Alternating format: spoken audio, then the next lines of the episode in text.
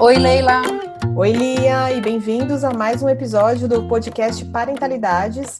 Esse é um episódio excepcional, já que só faz uma semana da nossa última conversa, mas excepcional também como o tempo em que a gente está vivendo. É também o nosso primeiro episódio gravado à distância, né, Lia? A gente sempre se é. reúne é. com os nossos convidados, mas estamos aqui, eu, Lia e a nossa querida convidada em suas casas, cuidando não só da gente, mas também do coletivo, né? Ficando em casa. E aí, isso tudo, esse confinamento, coloca uma pressão na nossa saúde mental, na dos nossos familiares e também na saúde mental das crianças.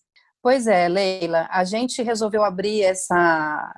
É, enfim, essa brecha, né, de fazer um episódio a mais, porque a gente achou que o tempo pede, né, esse tempo que a gente está vivendo pede.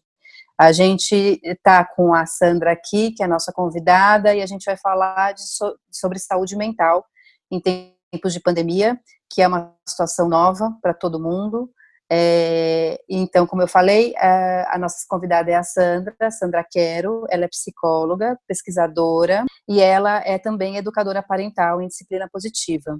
Ela é casada com Carlos e ela é mãe do Vitor e do João Felipe. Bem-vinda, Sandra. Bem-vinda. Se você quiser se apresentar um pouquinho mais em detalhes, fica à vontade. Ah, olá, Oi para vocês, bem, muito feliz estar aqui com vocês, né? Eu acho assim, é um bom resumo nesse momento, né? Somos todos pessoas vivendo essa pandemia, né? E aprendendo em conjunto, né? Acho que isso nos compõe hoje. Pois é, né? E a gente está vivendo esse tempo tão excepcional, tão inédito na vida de todo mundo, com excesso de informação, né? Muitas delas falsas, disseminadas de forma super rápida, a gente não sabe como diferenciar. Tem a questão do confinamento, tem que lidar com mais tarefas ao mesmo tempo e também com as crianças muitas vezes frustradas, ansiosas. Tudo isso se soma e gera ou aumenta a nossa ansiedade. Esse é um tema que você pesquisa, né, Sandra? É, isso tem a ver com a natureza do ser humano, de não conseguir ficar é, preso muito tempo? É, Leila, é, é importante a gente pensar que nós somos seres sociais. Né? Nós somos seres para viver em sociedade. Então, as relações, sejam elas relações, diria, funcionais ou disfuncionais, relações boas ou relações ruins, elas são relações. E nascemos para isso. Então, a partir do momento que a gente tem uma limitação desse contato e uma limitação, uma limitação da exposição gera uma angústia. A gente não viveu para estar confinado. Né? Então é natural. Né? Já tem vários estudos, do, alguns estudos, né, tantos assim, mas que já foram publicados do que aconteceu de questões da China e questões de países já do Oriente que estão já um pouquinho mais à frente nessa pandemia, que mostra que realmente, por exemplo, a gente fica mais irritadiço, né? Aumentar os níveis de ansiedade, aumentar esse nervosismo, uh, ter alterações na produtividade, são questões naturais de acontecer nessa reclusão. Então, a gente tem que tirar as capas, né, de super-heróis, né, de querer uma idealizada, só porque eu estou em casa agora, agora eu vou fazer tudo que eu nunca fiz. Não, não é momento disso. É o momento de olhar a situação e aceitar e perceber que, de fato, né, é algo novo que estamos aprendendo em conjunto e falar sobre isso. Falar sobre isso com quem está perto ou com quem está à distância, usar, usar a tecnologia a favor, é, é curativo e é preventivo. Né? Acho que isso é muito importante. Ô Sandra, eu só queria fazer um comentário que a gente é, já cotidianamente a gente tem que, aí digo a gente, todo mundo mesmo, né? Homens, mulheres, enfim, pais, mães, a gente tem que equilibrar vários pratinhos, né? É, e aí, nesse momento que a gente se vê é, tendo que lidar com homeschooling dos filhos, então intermediar essa relação com a escola de uma forma mais presente, né? De estar tá mais junto, de entender se o filho precisa de ajuda, se ele é mais autônomo, enfim, também isso pode oscilar, né? Tem uhum. dias que as crianças se viram bem, tem dias que elas precisam de ajuda. É, cuidar da casa, né? Porque idealmente estamos aqui sem, sem uh, ajuda. É, e aí, uh, enfim, e cuidar da casa, isso significa um monte de coisas, né? Cozinha, roupa, limpeza, enfim, etc. E aí eu, pelo menos, sinto que assim, você vai segurando, tenta segurar os diversos pratos, mas é, eles uh, eles caem. É, e eu vou dar um exemplo do meu, assim, eu tenho uma conta no perfil do Instagram é, profissional e eu simplesmente não tenho conseguido fazer. É, às vezes eu até penso num post, penso numa coisa legal que eu quero falar no dia seguinte, e no dia seguinte eu começo e eu me envolvo com um dia de tal maneira que eu não consigo parar para fazer. É, e aí, assim, eu tento não me culpar, né, para tentar, enfim, lidar com isso, falando, bom, ok, eu estou fazendo o melhor que eu posso, né? Então, você acha que, é, eu acho que é importante, né, também falar um pouco da, da, da culpa, de não se culpar, enfim, de, eu, eu e a Leila, a gente estava falando um pouquinho antes de você entrar, né, que a Leila falou, comentou, ah, faz pouco tempo que meu filho acordou. Eu falei, nossa, aqui em casa também tá meio. A rotina tá meio bagunçada, né? Quer dizer, a gente tem ido dormir mais tarde, a gente tem acordado mais tarde. É, e aí, também, por um lado, fica essa pressão, né, de mil lives ao mesmo tempo. Então, o que cozinhar, que exercício fazer, e etc. Também é um pouco opressor, né? E a gente precisa lidar com esse tipo de informação, é, não só é, assim, como, como essas informações de, de uh, do que fazer no confinamento, né, de como você trata da sua saúde física e etc., mas também em relação ao, ao coronavírus, né, então esse excesso de informações eu acho que gera angústia, gera ansiedade, os pratinhos vão cair, é, né, então escolha alguns para cair, aqueles que não impactem, né, no seu bem-estar é, direto, no seu dia a dia, é, enfim, como é que a gente lida com isso, né? Como é que a gente fica atento para isso e lida com essa situação? Lia, é, acho que uma coisa importante a gente perceber é que o momento que a gente vive mudou, né? Não é mais janeiro, fevereiro do passado. Isso a gente precisa elaborar, de certa forma, um luto perante a isso. Né? Não, não temos mais esse mundo. Então agora ele o mundo que eu tenho. E esse mundo que eu tenho, ele é um mundo completo, onde eu trabalho, onde eu me divirto, onde eu cumpro as minhas responsabilidades né, de sobrevivência, que muitas vezes eram delegadas, e agora eu tenho que dar conta de tudo. Sim. Então é como se a gente tivesse voltado né, a uma a épocas primordiais, digamos, bem passadas, né, onde os trabalhos, né, eram era, era na porta da casa, né, eu morava em cima, né, os sobrenomes, né, das pessoas às vezes era o nome da profissão, sabe, algo bem, bem, bem antigo e que tudo era junto e misturado. No fundo a gente está retomando isso. Então, se a gente pensa até em uma questão hereditária, nós temos esse esse conhecimento até dentro da gente. A questão é que a gente se distanciou. Né? E, a, e se deparar com isso agora e aceitar isso, às vezes entra em um conflito. Então a gente entra num processo de negação, de que a gente não está acostumado a fazer. A maior parte, muitas pessoas não estavam acostumadas mais a cuidar das suas casas, fazer sua comida, porque comia fora direto. Uhum. Né? E agora tem que achar uma solução criativa como dar conta disso. Então precisa também dar um tempo de como se estruturar. A gente está falando de uma atividade, a coisa aconteceu o quê? Duas, três semanas? Mais ou menos essa média que as pessoas estão reclusas. Então, é, foi algo tudo muito abrupto. Então, é importante se acolher também. E saber que profissionalmente mudou. Né? Uma coisa engraçada, logo assim que começou a quarentena, meu marido ele já trabalha de casa, fez já um bom tempo, só que outros amigos dele não, né? Trabalham com as empresas que eles se relacionam, não, então são empresas mesmo, ou a pessoa tem um escritório, ele optou por não ter escritório, ter escritório em casa. E um dos, dos parceiros dele estava em casa e a esposa não estava de quarentena ainda. A esposa trabalha em banco, o banco demorou mais tempo para entrar e dependendo do banco acho que nem entrou ainda, os mais tradicionais. E ele estava em casa com três filhos, a mais, o mais novo, o mais velho de nove, a mais nova de dois, sem nenhuma assistência e tendo que trabalhar. Teve simplesmente uma reunião que meu marido estava com ele, ele colocou no Viva Voz porque ele estava cozinhando a comida para os filhos. Uhum. Só que ele tinha que fechar um negócio de uma importação. A filha dele entrou na conversa junto, a filha de seis anos, a filha do meio. entrou na conversa e começou a contar as coisas, começou a conversar que o pai estava cozinhando, então a reunião teve que ser interrompida, e meu marido precisou dar atenção para a filha do parceiro. Né? Então, acho que esse tipo de ajustamento, a menina se sentiu super importante, gostou de conversar com um amigo do papai, né? E depois ela saiu e deixou o pai continuar cozinhando e fazendo o qual uhum. precisava para resolver uma estratégia de negócio da área, de, de, uma área específica de infraestrutura, de infraestrutura básica, inclusive. Né?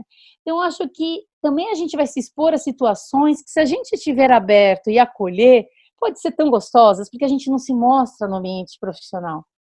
Né? A gente tem aquela coisa, uma coisa é no pessoal, outra coisa é no profissional. Então, mesmo sem se mostrar, que às vezes a gente não está dando a cara porque está só por telefone, são algumas situações inusitadas que, se bem acolhidas, né, elas podem ser gostosas e dar boas histórias para contar. Uhum. Né? Porque não tem algo rígido, algo tem que ser assim. Então, a gente é o que é possível ser. Né? Acho Sim, que aí a gente demanda muito disso, demanda esse ajustamento criativo e esse acolhimento empático. E aí a gente lida com a culpa, né? Enfim, também de, de é isso, de coisas vão deixar de ser feitas e tá tudo bem, né? Uhum. Porque elas vão ser feitas o melhor que é possível ser feito nessas circunstâncias. Uhum. Se eu olho e entendo, poxa, tudo mudou de ponta cabeça. Será que eu vou dar conta de tudo? Talvez não. Agora eu vou precisar uhum. escolher, nesse momento, o que dar conta. E que decisões tomar. O que, que é importante nesse momento? Eu já vi relatos de mãe no WhatsApp, por exemplo, falando, gente, a educação em casa, para mim, isso não é importante na sobrevivência. Eu não estou dando conta. Eu preciso garantir meu trabalho, eu preciso garantir a comida da casa, a higiene mínima. Eu, acabou, não vou dar conta, depois eu resolvo. É uma escolha, e tudo bem. De repente, ela decidiu não dar conta naquela semana, na outra semana a pessoa já se estruturou e volta né? E depois ver como vai tirar o atraso, como se fosse uma doença que a pessoa precisa ficar afastada 5, 10 dias. Uhum. Então, tudo tem jeito. Enquanto a gente tem vida, tem jeito. Né? Acho que isso que é importante é. a gente pensar. Então, o importante é a vida agora. Enquanto tem vida, tem jeito. E cuidar das relações também, né, Sandra? Eu acho que quando a gente escolhe as nossas batalhas, a gente tem que priorizar a, a relação com quem está ali do lado da gente. Então, você até falou do seu marido, o meu também trabalha em home office, gente vai fazer dois anos. E já tinha passado por esse ajustamento. De qualquer forma, uhum. a quarentena, como ela deixa a gente eh, todo o tempo juntos, ela cria um certo vamos dizer, um peso, é, é diferente. Uhum. E aí eu vejo muitas amigas falando assim: o meu marido trabalhava fora, em outra cidade, só vinha no fim de semana e agora está em casa. E a nossa dinâmica familiar mudou muito. E está difícil lidar com isso. Uhum. E o que a gente faz nessas horas, Sandra? É, a primeira coisa é sentar e conversar, né? E aí eu diria são dois tipos de conversa, né? A conversa consigo mesma e a conversa com o outro. Então, antes de conversar com outro, conversa consigo mesmo. O que está pegando? O que, que é esse sentimento? A gente costuma dizer na comunicação não violenta que os sentimentos eles são é, fumaça. É sinal que há o fogo de uma necessidade não atendida. Então, qual necessidade é essa não atendida? É uma necessidade de uma comunicação olho no olho, é uma necessidade de, pelo contrário, de estar sozinha, reclusa no meu, no meu tempo, no meu espaço, por mais que eu ame, por mais que queira estar junto. É uma necessidade de um carinho, de um toque que não está sendo dado, porque às vezes a gente está junto tanto tempo o dia inteiro, né, que não faz nem mais um cafuné, não faz um carinho na bochecha, né, não passa, um, não passa, mas não pega mais na mão e faz aquele carinho na mão gostoso, que é o maior sinal de intimidade, no fundo, né, são as mãos, né, não é o beijo, assim, as mãos. Né? O que, que é uma massagem no pé que eu preciso? então, acho que o conversar é mais importante. Ou de repente eu preciso um período, está tão exausto, você pode assumir para mim um período do dia e eu ficar isolada literalmente de todo o resto para me dar um fôlego, né? É, então a conversa a gente pode chegar a um denominador comum que, vá, seja um ponto de encontro de todos da casa, sabendo que às vezes um vai ter que abrir mão para o outro. Só que se a gente fizer esse revezamento, todos conseguem passar bem que todos vão conseguir em algum momento, tomar um respiro. Né? Então, esse equilíbrio do que eu preciso enquanto indivíduo e o que eu preciso dar para esse coletivo esse micro coletivo que é a minha casa, ele precisa estar tá balanceado. E aí não existe fórmula mágica, né? Dentro de cada sistema, ele é um e é único, né? Entrar em contato consigo e conversar com os outros. Aqui em casa a gente intensificou muito as conversas, né? E de como fazer as coisas. Ou às vezes, se ninguém quer fazer, tá bom, não vamos fazer. Eu também não vou fazer sozinha. Isso é um acordo que eu também assumi. Que é nós, muitas vezes, como mulher, às vezes a gente assume, não, eu tenho que fazer, né? A gente traz essa carga, né, do ter que dar conta de tudo. Né? Homens me perdoem, né, que estejam ouvindo, mas é algo da personalidade, da cultura que nós vivemos, né, que impõe isso na própria criação da mulher. Eu aqui em casa sou a única mulher, são três homens, dois pré um adolescente, um pré-adolescente e um marido, e mais dois gatos. Então, eu falei assim, na hora, eu falei, não, ninguém quer fazer, tá bom, também não vou fazer, vamos conviver assim. E agora, querem fazer? Então vamos fazer. Então também entra um trabalho nosso também de não ter que ser daquele jeito. Uhum. Porque esse é um momento que a gente tem que ter muito aquela visão, sabe, aquela imagem do bambu. Né? Se você, se você ficar rígido, quebra. Agora, se você aprende a flexibilizar como o bambu, ele encurva bastante e não quebra a gente precisa pensar assim agora. Esse é o momento da gente flexibilizar o que é possível, né? E... A gente não pode flexibilizar o nosso equilíbrio interno, porque senão eu não cuido do outro. Então, a analogia da máscara do oxigênio do avião, eu gosto muito dela. É o momento de eu ver o que eu preciso, colocar máscara de oxigênio em mim, para eu conseguir cuidar do outro. Não é um ato egoísmo, eu vou ficar lá só de eterno, né, com a máscara de oxigênio sozinha. Não, eu vou colocar em mim para cuidar do outro, mas primeiro preciso cuidar de mim.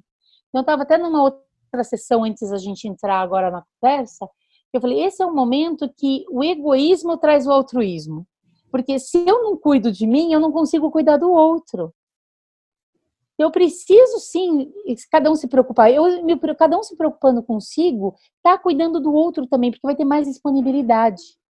Né? Então é, é uma mudança de paradigma.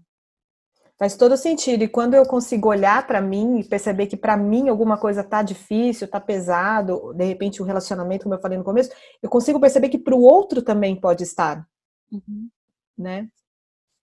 É muito atitude é. empática, né? Uhum. É, é, uhum. é, isso importante. A gente precisa lembrar que estamos todos juntos, não estamos sozinhos. Se eu estou passando por um mal-estar, meu filho também deve estar. Tá, qual, qual criança que gosta de ficar trancado em casa sem contato com os amigos? Com o jovem. Né? Por mais que eles fiquem direto na internet ou direto trancado no quarto, é um trancado. Porque está proibido, né? Tá quase proibido de sair fora, né? Não é que eu, eu, não é uma escolha, né? Isso, aí você. E aí tocou... eu acho que faz toda a diferença, né? Isso, Lília, você tocou no outro ponto. O nosso cérebro, quando a gente tem, a gente tem direito de escolha, às vezes a gente fica três dias em casa sem nem sair, alguém indo comprar as coisas e fica de boa. Sim. Agora, quando fala não pode, Aí pronto, aí dispara um monte de mecanismos, né, de de estar tá sendo tolhido, uhum. né, do, do, direito de expressão, né, de expressão corporal, física, de movimento, seja lá qual for que as fantasias que a gente coloque, e as coisas ficam mais Sim. difíceis, né? Ah, então é importante nesse momento a gente também olhar os fatos, né? Olhar o que está acontecendo, né? Não só o julgamento do que eu estou sentindo. Então às vezes escrever e descrever o dia descrever a situação pode ajudar também a fazer essa limpeza mental desse turbilhão de angústias de emoções que podem surgir. É, legal, boa dica, Sandra. E aí a gente também, é, uma coisa que também é opressora, né, é, junto com todas as lives, né, com todas as, as informações, etc., também tem mensagens de positividade, de gratidão, de ver o lado bom das coisas coisas, etc. E tem vezes que a gente consegue, tem vezes que a gente não consegue. Nesse momento que a gente está vivendo, em, em, todos os outros, mas especialmente é, nesse momento que a gente está vivendo, né? É, e aí a gente tem que lidar com um medo, um medo real, né? Que a gente, provavelmente muita gente está sentindo, né? De ver os filhos é, sem a gente entender direito como é que vai funcionar o ano escolar, né? Se eles vão uh, não sei, é perder o ano escolar, não sei como é que vai, como é que vai ser, como é que as escolas vão se organizar, quanto tempo que a gente vai ficar desse jeito, medo da doença em si, medo da uhum. gente não ver mais nossos amigos, medo de não ver nossos pais, medo das crianças é, né, perderem um pouco o vínculo com os avós, etc. A tecnologia está aí, ela é ótima, ela precisa ser usada, é, mas no final das contas é, a gente sente falta de, de, do abraço, do toque, né, da conversa. Sem e contar aí, o medo financeiro também, né, Lia? De ficar sem renda, exatamente, de perder o emprego. Exatamente. Tem, agora tá, tá, rondando, né, sobre a cabeça de todo mundo um medo enorme de como é que vão ser as coisas é, durante esse período, né, e uhum. depois, porque a gente vai enfrentar uma crise, né, o Brasil já vinha, né, de uma crise econômica forte, quer dizer, não, não, não, não há indícios de que a gente sairá dela tão cedo é, enfim, junta esse monte de medo, né? E aí, do outro lado, essa, essa opressão pela, pela gratidão, pela positividade, etc. Como é que a gente fica nesse meio do caminho, né? É, é mais uma pressão, é, né? É mais um, um um, um, um, um to-do, né, list que você tem que fazer, que você tem que dar um check. Então, não sei como queria que você desse uma, uma uh, enfim, desse é. um, um norte. É, aí assim, é, são muitas coisas juntas e misturadas que estão aí, né? Sim. É, vamos pensar primeiro o medo. O medo a gente está falando de incerteza, né? Acho que pela há muito tempo, né? Nós aqui, a gente pensa globalmente, né? A gente está vivendo algo que faz mais de 100 anos ou só depois que foi quando teve a gripe espanhola, né? Foi no início do século passado, e depois a gente teve as guerras. Então a gente está vivendo alguma coisa nessas dimensões que a gente estudou em história.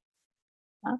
O que a gente está vivendo é bom a gente ter essa consciência, é um marco histórico. Os nossos netos vão estar estudando isso.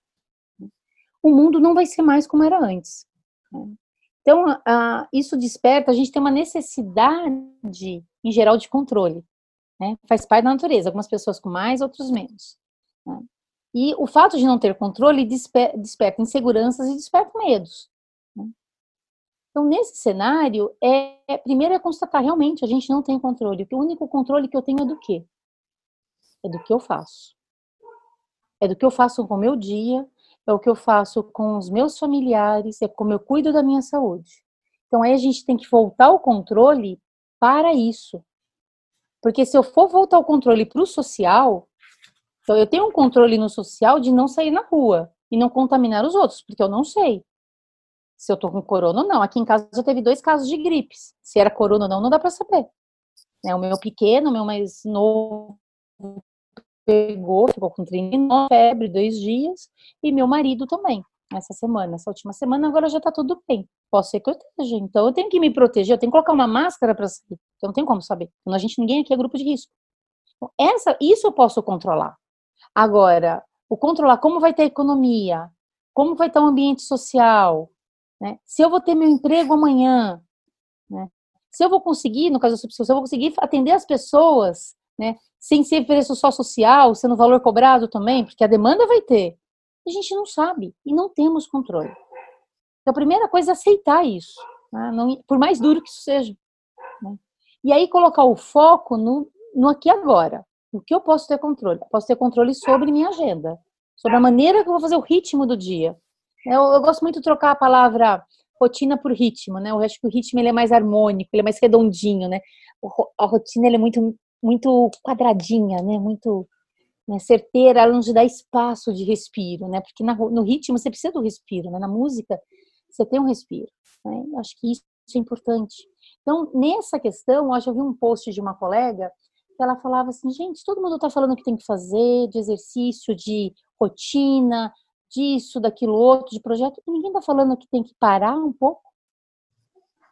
Ninguém está falando que tem que, nossa, deixa eu parar e me conectar comigo, deixa eu deitar numa rede na varanda, né? E simplesmente balançar para relaxar. Deixa eu colocar uma música que eu gosto e ouvir durante 10 minutos. Então, acho que é um momento também que a gente que está mostrando, às vezes, o quanto vazio a gente tenta ocupar com coisas para fazer e dar conta, né? Querer dar conta, ou passar a imagem que dá conta de muita coisa. E às vezes, meu, para trazer o equilíbrio, nossa, é simplesmente esvaziar um pouco. Eu não tenho que nada. O que, que é importante para o meu sistema, interno e para o meu sistema em volta de mim neste momento. E não existe receita mágica. Então, o se desconectar das informações que estão aí, eu acho que pode ser uma forma. Né?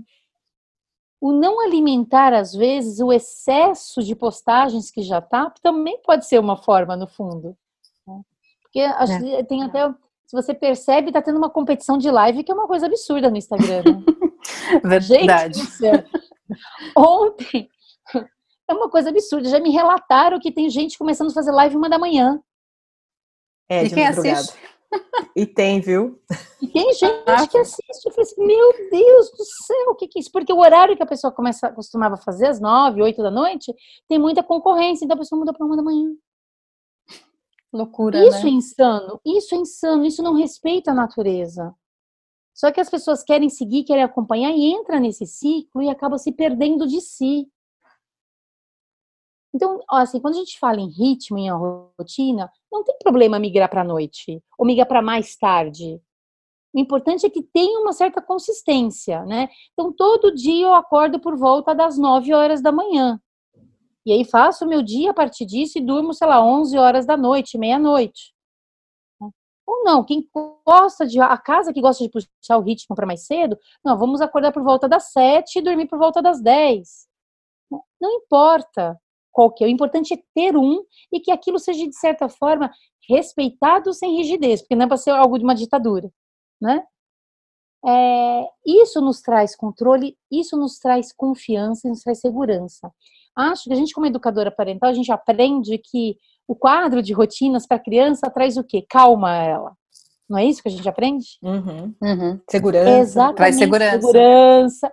Gente, é isso que a gente precisa. Por isso que se vocês uhum. entrarem até na, na, Organização Mundial de Saúde, em todos os psicólogos, os psiquiatras, eles vão estar falando a primeira coisa, crie uma rotina. Crie uma rotina. É o que a gente faz, porque a gente está num estado mais, de certa forma, basal, primitivo. A gente acionou agora o nosso sistema de luta-fuga, porque a gente tem um perigo eminente como a gente nunca teve.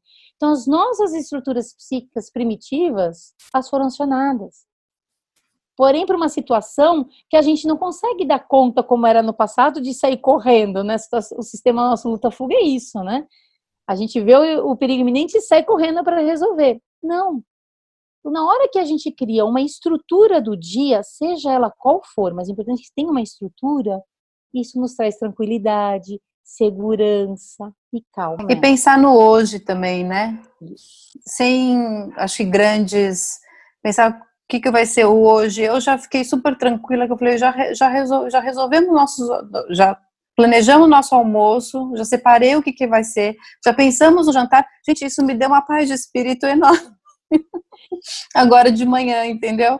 Pra, porque bom, o dia assim alimentar né, no, no, quesito alimentar está resolvido e aí me deu uma paz de espírito então também é isso o que, que pensar hoje amanhã amanhã a gente pensa amanhã. Exatamente. E depois a gente pensa amanhã. Porque se você ficar nessas de. Né, se, tentando se planejar, se programando, pensando muito nesse futuro que a gente não controla, que a gente não controla, né? Em nem, em nem momento normal a gente controla, mas a gente tem uma falsa impressão de uhum. controle, eu acho, né? E aí eu acho que quando a gente tem que lidar com isso, dá uma, dá uma uh, né, é impactante.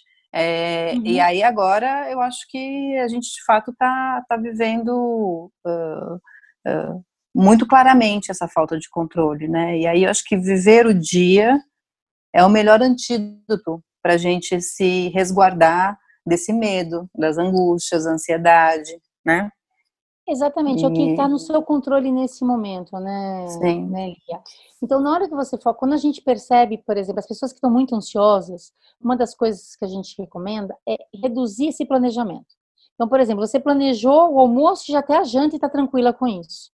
Tem pessoas que estão tá num estado de ansiedade tão exacerbado que já se angustiam de pensar na janta, não consegue se estruturar. Então, a gente fala para reduzir esse planejamento, mas sempre no aqui e agora. Então, reduz para meio-dia, se ainda é muito, reduz para o que eu vou fazer nas próximas duas horas.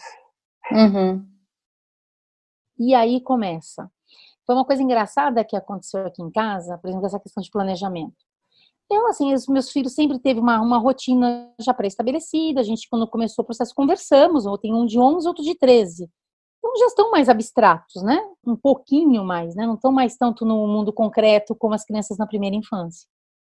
Então, conversamos, estruturamos, pá, beleza, achei que estava tudo tranquilo. E meu filho mais velho, adolescente, começou a ficar revoltado. Eu lembrando ele as coisas que tinham que fazer, ele ficava revoltado. Não vou fazer, não vou fazer, isso é injusto, eu estou fazendo muita coisa. Falei, filho, vamos parar. Vamos pegar uma folha, coloca os horários, pinta, pinta. Falei para ele, o que você faz em cada hora, de todas as atividades que a mamãe fica lembrando você. E o que sobrar, pinta de uma outra cor que é o tempo livre. Quando ele fez isso, ele olhou, mãe, eu tenho muito tempo livre. É o contrário do que eu estava falando. Foi fazer isso que no dia seguinte até peguei o café da manhã, eu ganhei. Ó, sempre vou fazer o café da manhã. Então, às vezes, assim, a gente acha que está resolvido, porque já vem já com histórico, já vem com processo, né? Mas não, a gente precisa voltar aos primórdios. Isso é com a gente também. A gente às vezes pensa que está claro, mas não está claro. Então, por incrível que pareça, o sentar e, e, e refazer essa estrutura de planejamento realmente traz muita calma e focar no aqui e agora. Né? E, e, se caso o aqui e agora ou o dia é muito comprido, reduz para duas horas, uhum. quatro uhum. horas, de acordo com mais adequado. Né? Acho que Sim, isso aí é cada um vê o quanto consegue, né? Isso. E aí eu acho que umas coisas básicas também para reduzir a ansiedade, né? A gente precisa pensar, se desconecta das notícias. Se desconecta, gente, não vai mudar. Ah, eu na sexta-feira passada já fiz a projeção da quantidade de contágio e, contágio e quantidade de mortes que ia ter na próxima segunda. Está chegando, por exemplo. Então, nós, com um mínimo de matemática de regra de três, já está conseguindo prever o que, uhum. o que uhum. faz. Qual vai ser a informação. Então, não precisa ficar indo atrás da informação. A gente para pensar, precisa se alimentar para não ser alienado, mas escolhe uma vez no dia, e de preferência não à noite, perto da hora de dormir. Dia de manhã, a notícia que foi sair ontem à noite, já resolve. Hoje em dia, você, pô, o Jornal da Cultura está gravado na, no YouTube, fica aberto para todo mundo. Por exemplo, é uma fonte confiável. Né? Tem uhum. as outras fontes, os outros órgãos internacionais. Então, a primeira coisa é realmente se desconectar. Se conectar a alguns influenciadores que você considera que me traz informação de qualidade, aquilo me traz uma paz de alma, que não alimenta mais esse ciclo ansioso. Né?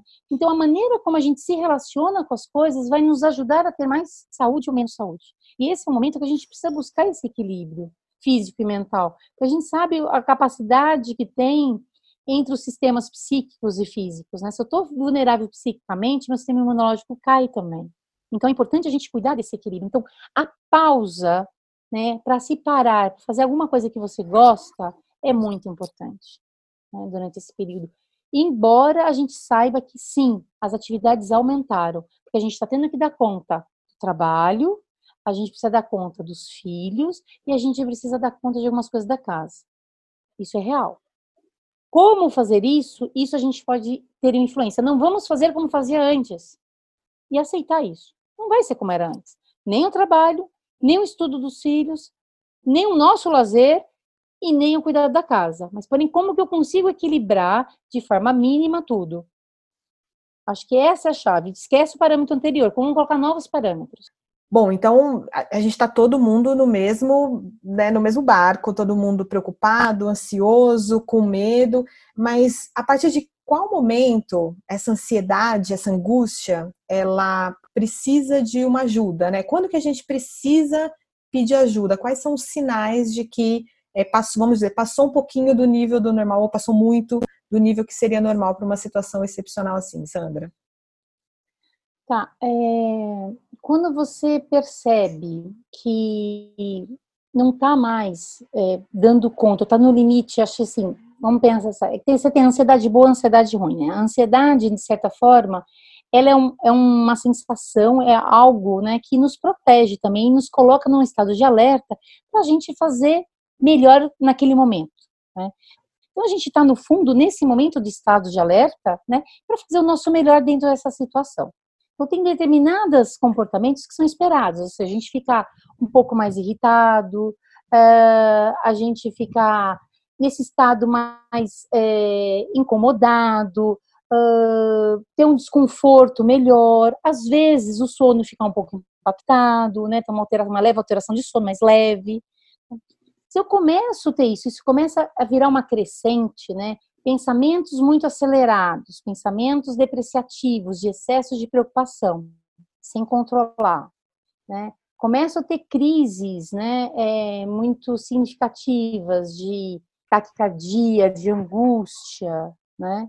Uh, que seriam iníciozinhos, digamos assim, de uma de um transtorno de ansiedade, né? De uma ansiedade generalizada, um, um sintoma de ansiedade, não diria um transtorno ainda, porque o transtorno ele precisa ter mais evidências, ter, precisa ter um outro cenário. Né? Já é momento, sim, de se procurar. Hoje em dia, muitos psicólogos estão também trabalhando num esquema como se fosse um esquema de plantão. Então, às vezes, você não precisa pensar em fazer um processo de psicoterapia. Ah, vou começar um psicólogo agora, que eu não sei como vou ficar, e aí vou ter, na verdade, sei lá quantas sessões. Não. Às vezes você pode pensar em um, dois, três atendimentos, uma conversa aberta, falar o que você está sentindo e receber algumas informações de como agir nesse momento, já pode te ajudar a te trazer para o autocontrole e você não desenvolver alguma coisa depois. Então a gente está falando, na verdade, da psicologia da emergência. Né? Então acho que isso é muito bacana. Né?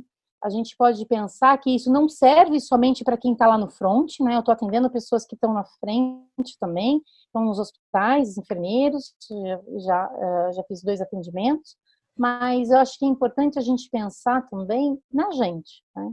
Para não desenvolver nenhum transtorno, seja depressivo, ansioso ou de estresse pós-traumático depois. Então, esse se cuidar, né? Você tem várias plataformas de atendimento online, você tem profissionais, alguns mais qualificados, outros menos, mas com certeza uma conversa técnica que pode te ajudar nesse caminho de como lidar com esse confinamento né, e te dar uma luzinha no final do túnel para você achar o seu ajustamento criativo, né? Isso pode contribuir. E lembrando, sempre quando você chega naquele ponto que você não está aguentando mais, antes de estourar, procura ajuda. E com certeza a prevenção sai mais barata do que depois tudo que pode acontecer depois, né? as consequências. Eu acho que é um pouco nessa linha que eu iria. A gente tem que pensar num esquema muito mais de plantão agora, né? Uma atuação nesse esquema de plantão psicológico, nesse momento. Legal, Sandra. Você pode dar alguns exemplos dessas plataformas? Se você procura psicólogos online, você encontra uma plataforma que eu gosto muito, a Vitude. Né? Ela tem profissionais de qualidade, inclusive está com campanha né, fazendo, fazendo merchandising, não era nem intenção, mas ela está com campanha de atendimento social a 20 reais.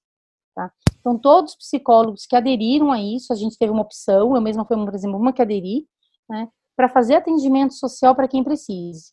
A gente tem a crença assim, que o atendimento totalmente gratuito não faz sentido, né, porque a pessoa tem que ter um comprometimento ali, se tem uma questão psíquica dessa questão do valor, né, mas a gente reduziu também, é, deu a possibilidade para quem precisar. Né. Então, acho que isso é algo importante. Né. A princípio, a gente, é disponibilizar o acesso. Né? E para os profissionais de saúde, tem várias plataformas surgindo exclusiva para os profissionais de saúde, onde a gente se conecta, os profissionais disponíveis para atender, os profissionais de saúde fazem seu cadastro e a plataforma faz o match de horário para disponibilizar os contatos. Acho que isso é, é algo que a sociedade está se mobilizando e tendo ajustamentos criativos. Então, a gente pode também parar e pensar e olhar, nossa, dentro desse caos de tudo tão ruim que coisas boas que estão surgindo? Qual o lado bom do ser humano que está surgindo frente a isso? Muitos. Ontem eu fui exposta a questão de 3D, em empresa ou em casa mesmo, fazendo a parte de cima das máscaras para disponibilizar o de frente nos hospitais.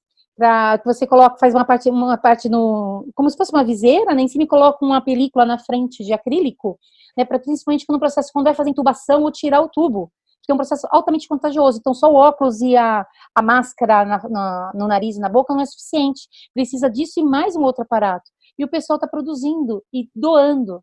Né? E foi montada uma rede de internet para juntar todo mundo que tinha impressora 3D que poderia fazer. Alguém fez o projeto, disponibilizou programa e as pessoas estão executando. Que lindo. Olha é, muito legal. Tá surgindo, né? É, muitas iniciativas muito bonitas e solidárias, né? Eu acho que isso sim a gente precisa se conectar nesse momento. fazendo trazer força do lado bom da humanidade, do lado bom que a gente tem e de quão esperança a gente pode ter nesse futuro, né? Dessa colaboração e dessa fraternidade que está surgindo. Acho que isso sim é importante, esse tipo de notícia é importante a gente compartilhar. Acho que a gente vive um importante momento de mudança mesmo, né, Sandra? É, acho que essa, uhum. toda essa compaixão, essa disponibilidade mesmo das pessoas em ajudar, ela não precisa ser só nos momentos de crise. Que a gente consiga aí daqui para frente levar isso, né, para todos os dias, de todos os anos, para o resto da vida. Aí sim a gente vai ter um mundo diferente. Exatamente. Eu acho que abriu uma janela para isso, né? Para, na verdade, a gente, todo mundo se deparar com a sua vulnerabilidade e ver que o fato de estar tá só pensando em si muitas vezes não dá conta, a gente precisa pensar no todo. Algo que começou do outro lado do mundo se espalhou para o mundo inteiro. E assim, ó, em um mês. Né? E a gente está só no começo aqui ainda, meninas. A gente está com o começo da epidemia no, no, no Brasil. Tem muita coisa para vir ainda. A gente espera que realmente já tenha um bom resultado do achatamento da curva, tá? mas a gente não sabe como ainda vai se comportar uh, quando chegar nas comunidades. Uhum. Tá? Então, essa é uma grande preocupação social que a gente está. Tá? Como lidar com tudo isso? Tá? Não só o fator econômico, como o governo está já agindo, né, mas nem sempre vai ser suficiente, mas também do ponto de vista de saúde, né, que a realidade é outra. Como Sim. que isso? Você não tem como fazer isolamento. É. Então, é uma outra realidade. Então, esse momento fraterno vai precisar ser estendido mais ainda daqui para frente. E a gente vai precisar contar um com os outros para nos apoiar. Né? E nos apoiar muitas vezes numa conversa empática, né? numa escuta empática. Às vezes só ouvir o outro já é suficiente. Isso todos nós podemos fazer. Tá? E o ouvir é ouvir, não preciso falar ao mesmo tempo. Acho que isso é uma coisa bacana. Né? Eu não preciso dar conselho, não preciso responder, só preciso ouvir. E às vezes só fazer o sinal com a cabeça que eu tô, ó, tô ouvindo, tô aqui com você, pode soltar. Tô aqui com você, eu aguento. Só isso já traz um acalanto, né? Já traz um aconchego que a pessoa consegue se juntar e continuar a vida, né? Isso todos nós temos capacidade de fazer. Né? E é o que a gente vai precisar cada vez mais.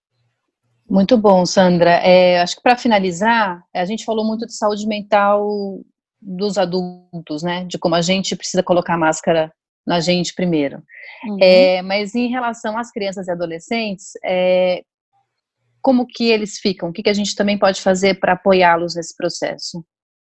Ah, uma coisa importante, ritmo, quadro de atividades, rotina, isso sem sombra de para eles mais ainda. É, tem que ter claro, acho que eu dei até o exemplo do meu filho, como que foi, né? E como mudou até o humor dele, né? Foi incrível, né? Uh, e entender que, que, as crianças agem de forma diferente. Por exemplo, para um já engrandou, foi tudo super tranquilo, para o outro ainda está truncado. O outro não está assim azeitado, não, está indo bem, assim, porque as pessoas são diferentes. Né? Então, aí a gente precisa entender isso. Então, estabelecer de certa forma essa rotina e ficar próximo, monitorando essa rotina, isso ajuda. Uma outra coisa, e muito importante, é conversar e esclarecer sobre o que está acontecendo, porque eles também estão ouvindo, eles estão vendo noticiário em casa, ou ver a gente no jornal, ou ver conversando no telefone, e eles ficam com dúvidas. Porque muitas vezes, mesmo já sendo adolescente, nem todas as palavras que a gente usa, eles têm um completo sentido absorvido. Então, eles até repetem a palavra, mas eles não têm o significado, o sentido daquela palavra que a gente deu. Então, esclarecer, ver se está claro para eles, o conversar e o falar que tem um monte de gente trabalhando já pesquisando uma vacina, né, que está controlando, é, é, cuidando de todo mundo na frente, né? Tem um monte de gente, enquanto a gente está em casa, tem um monte de gente na rua cuidando para que a gente esteja em casa e cuidando das pessoas que estão tá no hospital. Então, mostrar esse lado né, que não é só o caos, não é só o vírus que é ruim, mas tem um monte de gente boa cuidando, isso é importante, isso traz calma para eles. Né? E lembrar que aí, aí eu, poder, eu falo que até um momento, assim, não é um momento que a gente vai se doar, é um momento que a gente vai se trocar com eles, né? Então, por exemplo, que atividade que você gosta de fazer com seu filho? Ah, sentar e assistir uma série, descobrir uma série em comum? Ah, tire um, um episódio, geralmente é 20, 40 minutos, tire um tempinho para fazer isso, mas não é fazer por obrigação, é algo que os dois gostam que é um momento em conjunto de alimento. Ah, aqui em casa, por exemplo, eu adoro massagem nos pés. Eu amo. Sessão de troca de massagem. por exemplo, né? Então eu, eu recebo, mas eu também dou. Então é troca, né? Porque não tem que ficar naquela, naquela obrigação só a mãe dar as coisas, só a mãe prover. Não, vamos trocar, vamos nos retroalimentar. E isso gera conexão com os filhos, né? Gera aquele ninho de cuidado, um cuidando do outro. Eles se sentem também gostosos, eles se sentem prazerosos, eles gostam de cuidar. Né? E a gente também é alimentado, né? sem ter um peso a mais. Isso que é importante. Não pode colocar um pratinho a mais, senão aí, aí, aí cai. Né? Então, essas relações a gente pode usar, de certa forma, no sentido de usar entre aspas, né? Sabe? De troca, realmente. Eles têm condições de se doar também e de receber. E nós também. Então, é, é colocar um pouco na horizontalidade, a gente pode pensar dessa forma também. E a conexão com eles, ver com eles realmente estão precisando naquele momento, é importante. Por exemplo, o meu mais novo teve um dia, ele disse assim, mãe, não estou aguentando mais, eu vou ficar louco de ficar dentro de casa. Eu falei, tá bom. O que, que você quer fazer? Eu falei, eu quero andar de patinete, de 11 anos. Eu falei, tá bom. A gente desceu no condomínio, fomos andar de patinete. Fiquei olhando ele, né, a gente desceu juntos, ninguém está descendo no condomínio, alguns moradores descem, se revezam para fazer caminhada, né, mas poucos. Aí ficamos lá uma meia hora, tomou o sol, andou de patinete. Falei, e agora, o que você quer fazer? Agora eu já quero subir, mamãe, agora eu tô bem. E tudo bem. Na hora que ele pediu, eu não pude atender, porque eu tinha atendimentos para fazer. Eu falei assim, olha, eu tenho dois atendimentos, tal hora eu paro, tudo bem a gente fazer depois? Você consegue esperar? Consigo. Então, é fazer os acordos, né? Deixar claro, né? Saber também que você precisa né, se respeitar no seu trabalho, mas a criança também pode entender. Isso é importante a gente pensar em cada faixa etária, né? Eu tenho o exemplo aqui já de um pré-adolescente. Quando a gente está fazendo com crianças menores, a realidade é outra, a dinâmica é outra. E isso já dá um podcast, acho que só para isso. É. Verdade. Porque primeiro você tem outra realidade, né? E vai demandar outras demandas, aí precisa de um equilíbrio entre as, os as pessoas adultos da casa para poder dar conta. Né? Sandra, foi maravilhoso. Queria te agradecer por é, passar esse tempo com a gente aqui, esclarecendo tantas coisas, é, que a gente consiga superar isso juntos, porque estamos separados, mas eu acho que nunca estivemos mais unidos, né, como humanidade. É verdade, é verdade. Isso que é legal, né? Sim, Essa é uma das certeza. coisas boas da gente, da gente perceber, reconhecer.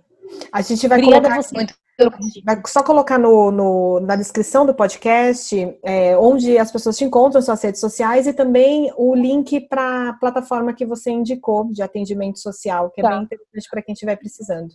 Isso. Ah, eu posso indicar também uma outra que, que eu estou inclusive contribuindo, tem muitos artigos meus lá, que é a TEIA. Eu posso passar para vocês. Eles montaram uma página é, só do coronavírus, e inclusive eles têm um teste de a pessoa fazer se, se saber se tem indícios de estar com corona ou não um teste eletrônico, e eles têm consultores de saúde é, que fazem atendimento por chat é, ao vivo com as pessoas, tá? E tudo gratuito.